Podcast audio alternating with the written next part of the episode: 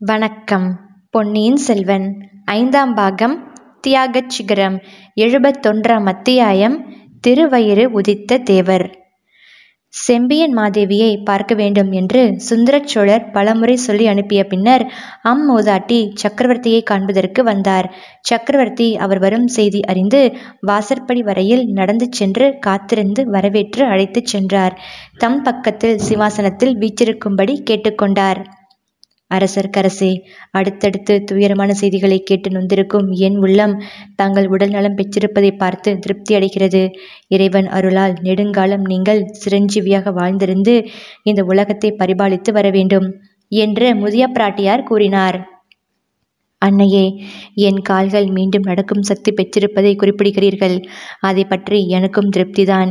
இந்த சோழ நாடெல்லாம் போற்றி வணங்கும் தாங்கள் வரும்போதும் எழுந்து வரவேற்க முடியாதவனாய் இருந்தேன் ஊமையும் செவிடுமான ஒரு தெய்வ பெண்மணியின் அன்பின் சக்தியால் என் கால்கள் எழுந்திருந்த இயல்பை மீண்டும் பெற்றன. எழுந்து நின்றும் நடந்து வந்தும் தங்களை வரவேற்கும் பாக்கியம் பெற்றவனானேன். ஆயினும் தேவி நான் உயிர் வாழ்ந்திருப்பது பற்றி திருப்தி அடையவும் இல்லை. இனி நெடுங்காலம் உயிர் வாழ விரும்பவும் இல்லை. தாங்கள் அத்தகைய ஆசை எனக்கு கூற வேண்டாம். விரைவில் சிவப்பதம் கிடைக்க வேண்டும் என்று வாழ்த்துங்கள். என்றார் சுந்தரச்சோழர். சக்கரவர்த்தி தங்கள் குலத்து மூதாதையர் எல்லாரும் வீர சொர்க்கத்தையோ சிவபதத்தையோ அடைந்தார்கள். தங்களுக்கும் பரலோகத்தில் அவர்கள் இடம் தேடி வைத்திருப்பார்கள். உரிய காலம் வரும்போது சிவகணங்கள் வந்து தங்களை அழைத்து போவார்கள். ஆனால் அத்தகைய பதத்தை அடைவதற்கு தாங்கள் அவசரப்படுதல் ஆகாது. இந்த உலகில் தங்களுக்கு இன்னும் கடமை எவ்வளவோ இருக்கிறது. நேர்மை நெறி பிறழாத தங்கள் ஆட்சியின் கீழ் மக்கள் மகிழ்ச்சியுடன் வாழ்கிறார்கள். சிவாலய கைங்கரியங்கள் நாடெங்கும் நடைபெற்று வருகின்றன. சைவர்கள் வைணவர்கள் புத்தர்கள் சமணர்கள் முதலான பல மதத்தினரும் தங்கள் ஆயுள் நீடிக்க வேண்டும் என்று பிரார்த்தனை செய்து வருகிறார்கள். தாயே அவர்கள் யாரும் இனி அத்தகைய பிரார்த்தனை செய்யலாகாது. என் ஆயுள் நீடிக்க பிரார்த்திப்பது என் மனவேதனையை நீடிக்க செய்யும் பிரார்த்தனையாகும். சோழ நாடு அழித்த வீரர்களுக்குள்ளே வீராதி வீரனான ஆதித்த கரிகாலனை பறிகொடுத்துவிட்டு நான் இவ்வுலகில் நெடுங்காலம் உயிரோடு இருக்க வேண்டுமா? அவன் இறப்பதற்கு முன்னதாக என் உயிர் போயிருக்க கூடாதா? சக்கரவர்த்தி புத்திர சோகம் மிக கொடியதுதான். ஆனாலும் விதியின் வலிமையை பற்றி பேதையாகிய நான் தங்களுக்கு சொல்ல வேண்டியதில்லை. கிருஷ்ண பகவான் அர்ஜுனனுடன் இணைப்பிரியா தோழராய் இருந்தார் காக்கும் கடவுளாகிய திருமாலின் அவதாரம் கிருஷ்ண பரமாத்மா. அவராலே கூட அரவானையும் அபிமன்யுவையும் காப்பாற்றி கொடுக்க முடியவில்லை. அத்தகைய வீரப்புதல்வர்கள் இறந்த பிறகும் அர்ஜுனன் உயிர் வாழ்ந்திருக்கவில்லையா? பெற்ற பிள்ளைகளின் மீது ஆசை இல்லாதவன் அல்லவே அர்ஜுனன். மண்ணுயிரை காக்கும் பொருட்டு நீ உன் உயிரை காத்துக்கொள்ள வேண்டும் என்று கிருஷ்ண பரமாத்மா போதித்ததை ஏற்றுக்கொண்டு அர்ஜுனன் உயிர் வாழ்ந்தான். சக்கரவர்த்தி கிருஷ்ண பகவான் அர்ஜுனனுக்கு செய்த போதனை தங்களுக்கும் பொருத்தமானது. தாயே அபிமன்யு போர்க்களத்தில் வீரப்போர் புரிந்து மரணமடைந்தான். வீர சொர்க்கம் எய்தினான். தங்கள் குமாரன் வீரத்தில் அபிமன்யுவுக்கு குறைந்தவன் அல்லவே. பன்னிரண்டாம் வயதில் சேவூர் போர்க்களத்திலும் பதினெட்டாம் பிராயத்தில் வீரபாண்டியன் இறுதிப் போரிலும் ஆதித்த கரிகாலன் புரிந்த வீரச் செயல்களை இந்த உலகம் என்றும் மறக்காதே. அபிமன்யுவை கடைசியில் பலர் சூழ்ந்து கொண்டு அவனை நிராயுத பாணியாக்கி அதர்ம யுத்தம் செய்து கொன்றார்கள். அதுபோலவே ஆதித்த கரிகாலனையும் தந்திரத்தால் தனிமைப்படுத்தி சதிகாரர்கள் பலர் சூழ்ந்து நின்று திடீரென்று தாக்கிக் கொன்றார்கள். தாயே அவன் இறந்தது எப்படி என்பதை மட்டும் நான் நிச்சயமாக தெரிந்து கொள்ள முடியுமானால் என் மனம் ஓரளவு நிம்மதியடையும். சென்று போனதை பற்றி எதற்காக மனத்தை புண்படுத்திக் கொள்ள வேண்டும்? கரிகாலனுடைய விதி முடிந்தது. வால் நட்சத்திரம் விழுந்தது. சோழ நாடு ஒரு மகாவீரனை இழந்தது. ஏன்? எப்படி என்று விசாரித்து என்ன ஆகப் போகிறது? உண்மை தெளிவாகாதபடியால் யார் யார் பேரிலோ சந்தேகம் உண்டாகிறது. தாயே பூமியை ஆதிசேஷன் தாங்குவது போல் சோழ சாம்ராஜ்யத்தையே தாங்கி வந்தவரான பெரிய பழுவேட்டரையர் மேலேயே சிலர் சந்தேகத்தை கிளப்புகிறார்கள். வீண் பழி சுமத்துகிறார்கள். அவரையே கேட்டு உண்மையை தெரிந்து கொள்ளலாம் அல்லவா? பெரிய பழுவேட்டரையரை கேட்க யாருக்கு தைரியம் உண்டு? எனக்கு இல்லை தாயே. எப்படியோ அவர் இதில் சிக்கிக்கொண்டு மனம் நொந்து போயிருக்கிறார். என்ன நடந்தது என்று அவராகச் சொல்லாத வரையில் அவரை யார் கேட்க முடியும்? அம்மா தக்கோலம் போர்க்களத்தில் என் பெரிய தந்தை ராஜாதித்தர் யானை மேல் துஞ்சி வீர சொர்க்கம் புகுந்த பின்னர் சோழ சைன்யம் சின்னா பின்னப்பட்டு சிதறிவிடத் தொடங்கியது. ஓடிய வீரர்களை வழிமறித்து நிறுத்தி மறுபடியும் ஒரு சைன்யமாக்கி கன்னரதேவன் படைகளை விரட்டியடித்த மகாவீரர் பெரிய பழுவேட்டரையர். அன்று அவர் அவ்விதம் செய்திராவிட்டால் இன்றைக்கு சோழ ராஜ்யமே இருந்திராது. தக்கோலத்து போரில் அவருடைய திருமேனியில் அறுபத்தி நாலு காயங்கள் பட்டன. அப்படியும் அவர் சோர்ந்து விடாமல் போர்க்களத்தில் நின்று வெற்றி கண்டார். அதற்கு பிறகு அவர் போர்க்களத்துக்கே போகக்கூடாதென்று கட்டுப்பாடு செய்து தனாதிகாரி ஆக்கினோம். அத்தகையவரை என் தந்தைக்கு சமமானவரை நான் என்ன கேட்க முடியும்? உண்மை வெளியாவதற்கு வேறு வழி ஒன்றும் இல்லையா வானர் குலத்து வந்தியத்தேவன் கரிகாலனுடைய உடலின் அருகில் இருந்தான் என்று சொல்கிறார்கள். அவனை கேட்டு உண்மை அறியலாம் என்று எண்ணினேன். அவனும் பாதலச்சிறையிலிருந்து தப்பி ஓடிவிட்டான். இதை பற்றி சின்ன பழுவேட்டரையர் முதன் மந்திரி மேல் குறை சொல்வதற்கு நியாயம் இருக்கிறது. இதுவரையில் மௌனமாக இருந்த குந்தவை இப்போது குறுக்கிட்டு தந்தையே அந்த வீரரை எப்படியும் கொண்டு வந்து ஒப்புவிப்பதாக முதன் மந்திரி பொறுப்பு ஒப்புக்கொண்டிருக்கிறாரே என்றாள். குழந்தாய் இம்மாதிரி முதன் மந்திரி பல தடவை பொறுப்பு ஒப்புக்கொண்டிருக்கிறார். ஆனால் நிறைவேற்றுவது நிச்சயமில்லை. சம்புவரையர் மகன் கந்தன்மாறன் ஓடியவனை துரத்தி கொண்டு போயிருப்பதாக அறிகிறேன். கந்தன்மாறன் அவ்வளவு முன் யோசனைக்காரன் அல்ல. அவசர புத்தி படைத்தவன். அதிலும் சம்புவரையர் குலத்துக்கு களங்கம் உண்டாகக்கூடாது என்று ஆத்திரமுள்ளவன். அவன் வந்தியத்தேவனை தொடர்ந்து போயிருப்பது என் கவலையை அதிகமாக்குகிறது. ஐயா சென்று போனதை மறந்து விடுவதே நல்லது. இனி நடக்க வேண்டியதை பற்றி யோசியுங்கள். அன்னையே அதற்காகவே தங்களை அழைத்து வரச் சொன்னேன். ஆளுக்கு மேல் ஆள் அனுப்பி கொண்டிருந்தேன். மேலே நடக்க வேண்டியது பற்றி எனக்கு யோசனை கூறி உதவ வேண்டும். சக்கரவர்த்தி அறிவர் சிறந்த அமைச்சர்கள் பலர் தங்களுக்கு யோசனை சொல்ல இருக்கிறார்கள். இந்த பேதை ஸ்திரீ என்ன யோசனை சொல்லப் போகிறேன்? என்னை கரம் பிடித்து என் ஜீவியத்தை புனிதப்படுத்திய மகா புருஷர் இவ்வுலகில் வாழ்ந்திருந்த காலத்திலும் நான் அரசாங்க காரியங்களில் கவனம் செலுத்தியதில்லை. அவர் தேவருலகம் சென்ற பிறகு சிவ கைங்கரியத்திலேயே ஈடுபட்டிருக்கிறேன். என்னால் என்ன யோசனை சொல்ல முடியும்? தேவி கோபித்துக் கொள்ளக்கூடாது. எங்கள் சோழ குலத்தில் தோன்றிய பெண்கள் எல்லாரும் பேதைகளாய் இருக்கவில்லை. இதோ இருக்கிறாளே என் அருமை மகள் குந்தவை. அவளுக்கு நிகரான அறிவு படைத்தவர்களை நான் கண்டதில்லை. மன்னிக்க வேண்டும் சோழ சக்கரவர்த்தி. நான் சோழ குலத்தில் பிறந்தவள் அல்லவே மழவரையர் குலத்தில் பிறந்தவள் தானே என்றார் முதிய பிராட்டியார். எந்த குலத்தில் பிறந்தாலும் பெண்கள் அறிவுடையவர்களாய் இருக்கலாம். பிறந்த குலம் புகுந்த குலம் இரண்டுக்கும் நன்மை உண்டாக்கலாம். பெண்கள் வெறும் பிடிவாதம் பிடித்து பிறந்த குலமும் புகுந்த குலமும் அழிந்து போவதற்கு காரணம் ஆவதும் உண்டு தாயே. தாங்கள் அத்தகைய குல நாசத்துக்கு காரணமாக போகிறீர்களா? இவ்விதம் சுந்தரச்சூழர் கேட்டதும் செம்பியன் மாதேவி நெருப்பை மிதித்தவர் போல் துடித்து சக்கரவர்த்தி இது என்ன வார்த்தை? என்னால் ஏன் சோழகுலம் நாசமடைய வேண்டும்? நான் அவ்வளவு சக்தி படைத்தவள் அல்லவே என்று கண்களில் நீர் மல்க விம்மிக் கொண்டே கூறினார். தேவி சிறிது கடுமையாக பேசுவதற்காக என்னை மன்னிக்க வேண்டும். என் மூத்த குமாரன் இறந்து நான் உயிரோடு இருக்கிறேன் என்னும் எண்ணம் என் நெஞ்சத்தை பிளந்து கொண்டே இருக்கிறது. ஆனால் இதை காட்டிலும் எனக்கு ஏற்படக்கூடிய துன்பம் ஒன்றும் உண்டு. என் மூதாதையர் காலத்திலிருந்து வலுப்பெற்று பரவி வரும் இந்த சோழ ராஜ்யம் என் காலத்தில் சின்னா பின்னப்பட்டு அழிந்தது என்றால் அதை காட்டிலும் கொடிய தண்டனை எனக்கு வேறொன்றும் இல்லை. மூன்று வருஷங்களாக என் அருமை குமாரன் கரிகாலனை நான் பார்க்காமலே இருந்தேன். எனக்காக காஞ்சி நகரில் அவன் பொன் மாளிகை கட்டினான். அங்கு வந்து தங்கும்படி என்னை அடிக்கடி கேட்டுக்கொண்டிருந்தான். நான் போகவில்லை. என் உடல்நிலையை காரணமாக சொல்லிக் கொண்டிருந்தேன். உண்மையான காரணம் அதுவல்ல. நான் காஞ்சிக்கு புறப்பட்டுச் சென்றால் பழுவேட்டரையர்களின் சிநேகத்தில் அவநம்பிக்கை கொண்டு நான் போய்விட்டதாக அவர்களும் நினைக்கலாம். மற்ற சிற்றரசர்களும் பெருந்தர அரசாங்க அதிகாரிகளும் கருதலாம். அதிலிருந்து என விபரீதம் இந்த சோழ ராஜ்யத்துக்கு ஏற்படுமோ என்று எண்ணித்தான் நான் காஞ்சிக்கு போகவில்லை. நான் போயிருந்தால் ஒருவேளை என் அருமை குமாரன் கரிகாலன் என்று உயிரோடு இருந்திருப்பான். மன்னர் மன்னா தாங்கள் எவ்வளவு அறிவாளி ஆற்றல் மிக படைத்தவர் ஆயினும் விதியை மாற்றி எழுத தங்களால் கூட முடியாது. ஆமன்னையே விதியை என்னால் மாற்றி இருக்க முடியாது. ஆனால் என் குமாரனை அந்திய காலத்தில் பார்க்க முடியாமலே போய்விட்டதே. அவன் மனத்தில் குடிக்கொண்டிருந்த வேதனையை அறியாமல் போய்விட்டேனே என்று இன்றைக்கு நான் படும் பச்சாதாபம் இல்லாமற் போயிருக்கும். இதையெல்லாம் எதற்காக சொல்கிறேன்? விஜயாலயச் சோழரும் அவர் வழியில் வந்த வீராதி வீரர்களும் ரத்தம் சிந்தி உயிரை கொடுத்து ஸ்தாபித்த இந்த சோழ ராஜ்யத்தின் நலத்தை கருதி என் சொந்த ஆசாபாசங்களை எல்லாம் நான் வேரோடு கலைந்து விட்டிருந்ததை தங்களுக்கு தெரிவிப்பதற்காகத்தான். ஆதித்த கரிகாலனை என்ன காரணத்தினாலோ பழுவேட்டரையர்களுக்கும் அவர்களைச் சேர்ந்த சிற்றரசர்களுக்கும் பிடிக்காமல் போய்விட்டது. தங்கள் குமாரனும் என் சகோதரனுமான மதுராந்தகனை எனக்கு பிறகு சோழ சிங்காசனத்தில் ஏற்றி வைக்க வேண்டும் என்று பிரயத்தனம் செய்தார்கள். அவர்கள் அப்படி பிரயத்தனம் செய்ததில் தவறு ஒன்றுமில்லை. மகா புருஷரும் சிவஞான சித்தருமான கண்டராதித்த தேவருடைய புதல்வன் சோழ சிங்காசனத்தில் ஏற எல்லா விதத்திலும் தகுதி வாய்ந்தவன். உண்மையில் நான் முடிசூட்டி கொண்டதே தவறான காரியம். அப்போது பெரியவர்கள் எல்லாரும் சொன்னார்களே என்று மறுத்து பேச முடியாமல் இசைந்து விட்டேன். அதன் பலன்களை இன்று அனுபவிக்கிறேன்.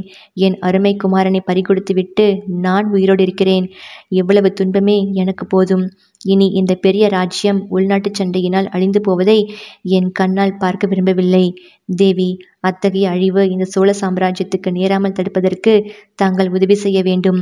என்றார் சுந்தரச்சோழர். செம்பியன் மாதேவி தம் கண்களில் துளித்த கண்ணீரை துடைத்துக்கொண்டு அரசர்க்கரசே தாங்கள் கூறியது எதுவும் என் சிற்றறிவுக்கு சரி என்று தோன்றவில்லை. என்னுடைய கணவருக்கு பிறகு என் மைத்தனரும் தங்கள் தந்தையுமான அருஞ்சியத்தேவர் சிங்காதனம் ஏறினார். என் கணவர் விருப்பத்தின்படியே அது நடந்தது. அருஞ்சியருக்கு பிறகு தாங்கள் சிங்காதனம் ஏற வேண்டும் என்பதும் என் கணவரின் விருப்பம்தான். மூன்று உலகையும் ஒரு குடையில் ஆண்ட தங்கள் பாட்டனார் பராந்தகத்தேவரும் அவ்வாறு ஏற்பாடு செய்துவிட்டு சென்றார். ஆகையால் தாங்கள் சோழ சிங்காதனம் ஏறியதில் முறைத்தவறு எதுவும் இல்லை. என்னுடைய நாதர் சிவபக்தியில் ஈடுபட்டு ஆத்மானுபூதி செல்வராக விளங்கினார். ராஜரீக காரியங்களில் அவருடைய மனம் ஈடுபடவில்லை. ஆகையால் அவருடைய காலத்தில் சோழ ராஜ்யம் சுருங்கி கொண்டு வந்தது. தாங்கள் பட்டத்துக்கு வந்த பிறகு மறுபடியும் ராஜ்யம் விஸ்தரித்தது. தெற்கேயும் வடக்கேயும் தோன்றியிருந்த பகைவர்கள் அழிக்கப்பட்டார்கள்.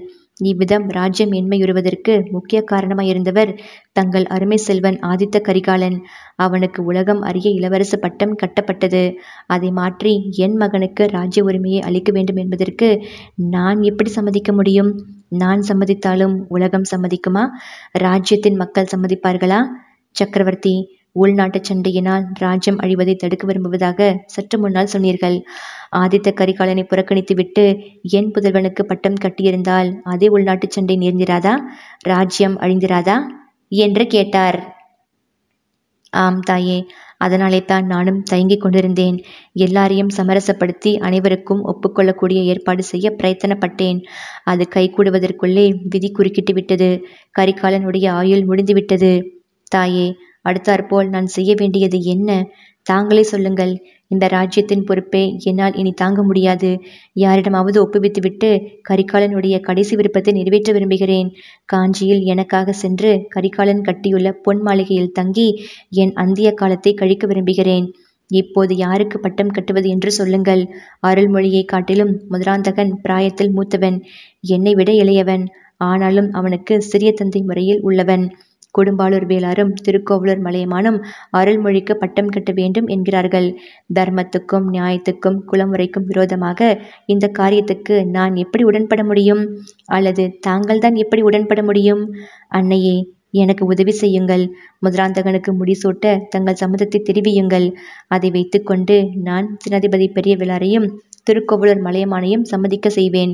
தங்கள் சம்மதத்தையும் அனுமதியையும் தெரிவித்து இந்த சோழ சாம்ராஜ்யத்தை காப்பாற்றிய புண்ணியத்தை கட்டிக்கொள்ளுங்கள் என்றார் சுந்தரச்சோழ சக்கரவர்த்தி. செம்பியன் மாதேவி ஐயா என் சம்மதத்தை கேட்க வேண்டாம். சிவபதம் அடைந்த என் இறைவர் எனக்கு இட்ட கட்டளைக்கு மாறாக நான் நடக்க முடியாது. ஆனால் ராஜ்ய விவகாரங்களில் நான் இனி குறுக்கிடுவதில்லை. மதுராந்தகனை அழைத்து அவன் சம்மதத்தை கேட்டு எப்படி உசித்தமோ அப்படி செய்யுங்கள் என்றார். ஆம் ஆம் மதுராந்தகனை அழைத்து அவனுடைய சம்மதத்தை கேட்டுக்கொண்டுதான் எதுவும் தீர்மானிக்க வேண்டும்.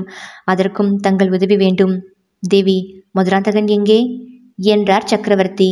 செம்பியன் மாதேவி தம் தொண்டை அடைக்க நான் தழுதழுக்க மதுராந்தகன் எங்கே சென்ற மூன்று தினங்களாக அந்த கேள்வியைத்தான் நானும் கேட்டுக்கொண்டிருக்கிறேன்.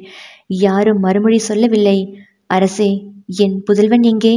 கோட்டை தளபதி சின்ன பழுவேட்டரையரை கூப்பிட்டு கேளுங்கள் என்றார். சின்ன பழுவேட்டரையர் தங்களை கேட்க வேண்டும் என்கிறார். தாங்களும் முதன் மந்திரி அனிருத்தரும் ஏதோ சூழ்ச்சி செய்து மதுராந்தகனை மறைத்து வைத்திருப்பதாக குற்றம் சாட்டுகிறார். அன்னையே இப்போது சின்ன பழுவேட்டரையரையும் முதன் மந்திரியையும் அழைத்து வரச் செய்கிறேன். அனுமதி கொடுங்கள் என்றார் சக்கரவர்த்தி. அப்படி அழைத்து வரச் செய்யுங்கள் நானும் அவர்களை கேட்கிறேன் என்றார் செம்பியன் மாதேவி.